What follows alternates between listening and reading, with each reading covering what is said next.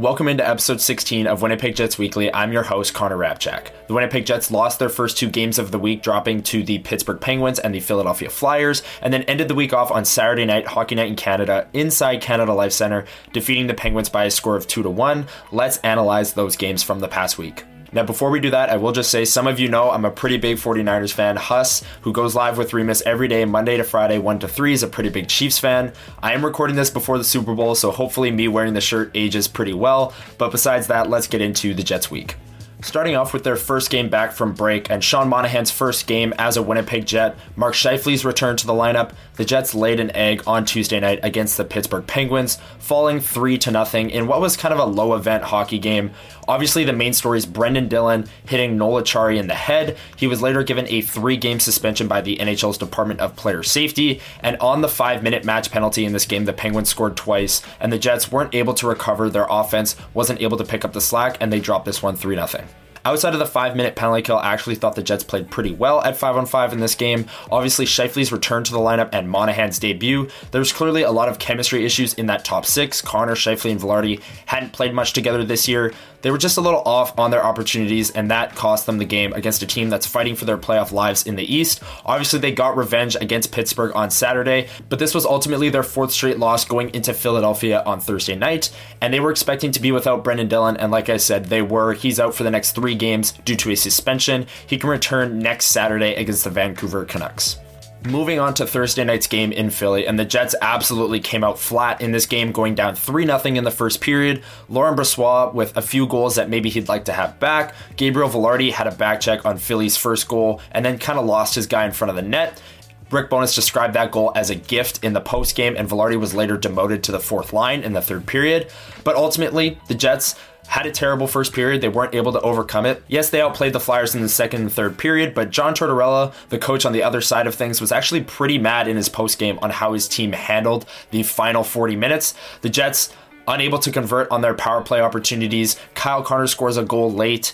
The offense still not clicking. Samuel Ersson for the goaltender for the Flyers had a bunch of huge saves, but ultimately the Jets lose once again their fifth straight loss as they returned home to Canada Life Center. And if you're with me here on YouTube, you're taking a look at the graphic behind me, you'll see that the analytics are skewed heavily in the Jets' favor. I think this is heavily a score effects issue. How often did the Flyers have a chance to score where they made the safe play, maybe? And how often were the Jets just throwing every single puck on net? That will inflate high danger chances. I didn't think they had 16 high danger chances but that's what the trackers thought. Score effects do skew analytics to the team that's losing by a lot more often than not, so I'd take these with a grain of salt. But still, the final 40 minutes, I thought the Jets were the better team at 5 on 5 if there is a silver lining to take away from this game. And with this being their fifth straight loss, it created a huge game going into Saturday night. They've lost five straight, a rematch against one of the teams that beat them. The offense is struggling, and the Jets responded with a 2 1 win.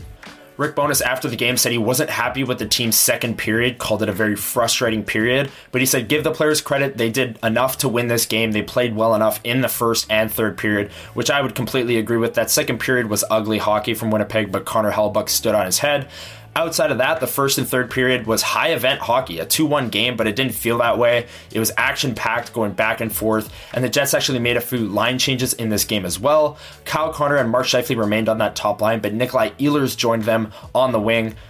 Ehlers with a beautiful pass to Scheifele for the Jets' first goal of the game. That duo clearly has some chemistry. I'd like to see them stay together going forward. And then the second line consisted of Cole Perfetti, Sean Monahan, and Gabriel Vilardi. A bit of a slower line in terms of skating speed, but I actually thought they had some good cycles in the offensive zone. And Sean Monahan had a glorious chance on a penalty kill, did a fake slap shot, and then hit the post. A really nice play. It's nice to see him killing penalties for Winnipeg. In his first media availability, he says you got to earn the right to kill penalties penalties, and he's earned it. He got a really nice chance on the PK there, and the Jets held the Penguins to 0 for 3 with the power play, ultimately making the difference because the Jets were unable to convert on their one power play opportunity. Now, I wouldn't say the offense is all the way back, but they did generate a lot more in this game than I felt they did in the other two games, and I think a big reason of that is Nikolai Ehlers moving to the top line. Ehlers proved back when the Jets set their franchise record eight game winning streak that he and Scheifele have a ton of chemistry together, and they showed it on that first goal. I'm excited to see them going forward, going into Wednesday against the San Jose Sharks, and I don't think Rick Bowness will be looking to change up that line anytime soon, especially if the production keeps up. Nino Niederreiter snapped his 15 game goal drought. I'll have more coming up on him in just a second, but first, let's hear some comments from Rick Bowness, his thoughts on the Jets' five game losing streak, and their ability to overcome it on Saturday night and defeat the Pittsburgh Penguins. I know we had lost five in a row, but it's not like we were playing terrible because we weren't. We weren't scoring goals. We, it's simple as that. And um, so, yeah, there's games. There's rough patches through it. That's going to happen. But we weren't playing nearly as bad as what the record was telling us. Uh, we weren't giving up much. We just weren't scoring goals.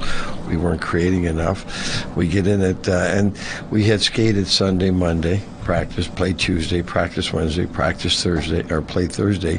We put them on the ice yesterday. We're going in tonight. That's seven straight days on the ice, and I just wanted to make sure, you know, they were playing in Minnesota last night. We just wanted to make sure we had good legs tonight. So there it is, Rick Bowness's thoughts on the Jets coming into this game and how they handled it tonight. I agree with him. I think they've been generating a lot of offense and the pucks just haven't been going in. That's going to change going forward. They're generating a lot, especially that new top line, and I'm excited to see them going forward Wednesday night against the San Jose Sharks. One more from Rick Bowness after the Pittsburgh game. Sean Monahan has now played three games as a Winnipeg Jet. What is the head coach seeing from their new acquisition? Where's he at? Like he's he's exactly what we had hoped for. He's he's delivering the goods. I mean, he's he's he's very reliable. He's very smart. He's got a good. He knows how to manage the game on the ice. Um, good hockey IQ. Like he's he's been excellent for us. He really has. When you say he knows how to manage the game, is that why he kind of became? I think he was between Namestnikov and Iafallo there for at the, the end there. Where, yeah, yeah. He's a smart player and he's very reliable defensively. So he's going to be uh, going to use them. You get a two-one lead and they're coming and just um, yeah that's, you get all the they're all reliable players, right? So that was a good line for us. So there it is, Rick Bowness on Sean Monahan. I say he's improved every single game. Obviously, his line mates have already changed from what they were in the first two games, but he's slowly starting to build chemistry, and he's come very close to scoring his first goal as a Winnipeg Jet a few times now, and it's only a matter of time for Monahan. Before we get into the hardest working Jet and the three stars of the week, make sure you're dropping a thumbs up down below on the video, hitting the subscribe button, hitting the notification bell so you don't miss videos like this from Winnipeg Sports Talk in the future. Now let's get into the hardest working Jet of the week.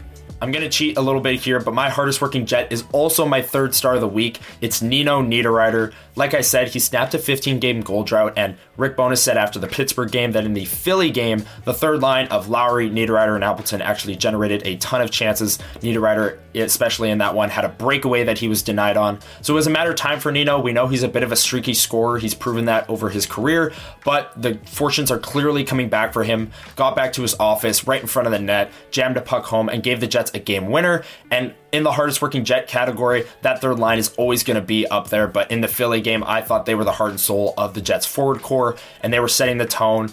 Rick Bowness said they had a shift to start the third period from that third line that really set the tone, got the Jets back on track after a poor second period. So Nino Niederreiter leading the charge offensively and in the hardest working category. He's my third star of the week and hardest working Jet. My second star of the week is the guy who got the promotion going into Saturday, Nikolai Ehlers, got the bump up to the top line and made an immediate impact feeding one over to Mark Scheifele, giving the Jets a 1 0 lead. And as the game went on, this line had a ton of two on one chances. Nikolai Ehlers was at the center of it. He was generating all night long. Him and Mark Scheifele, like I said, clearly have chemistry with one another. They're making passes that only those two guys can make. And Kyle Connor, one of the best snipers in the league, that line's going to put up a ton of points going forward. And that Saturday game, I think, was just a glimpse. Nikolai Ehlers, my second star of the week on Winnipeg Jets Weekly.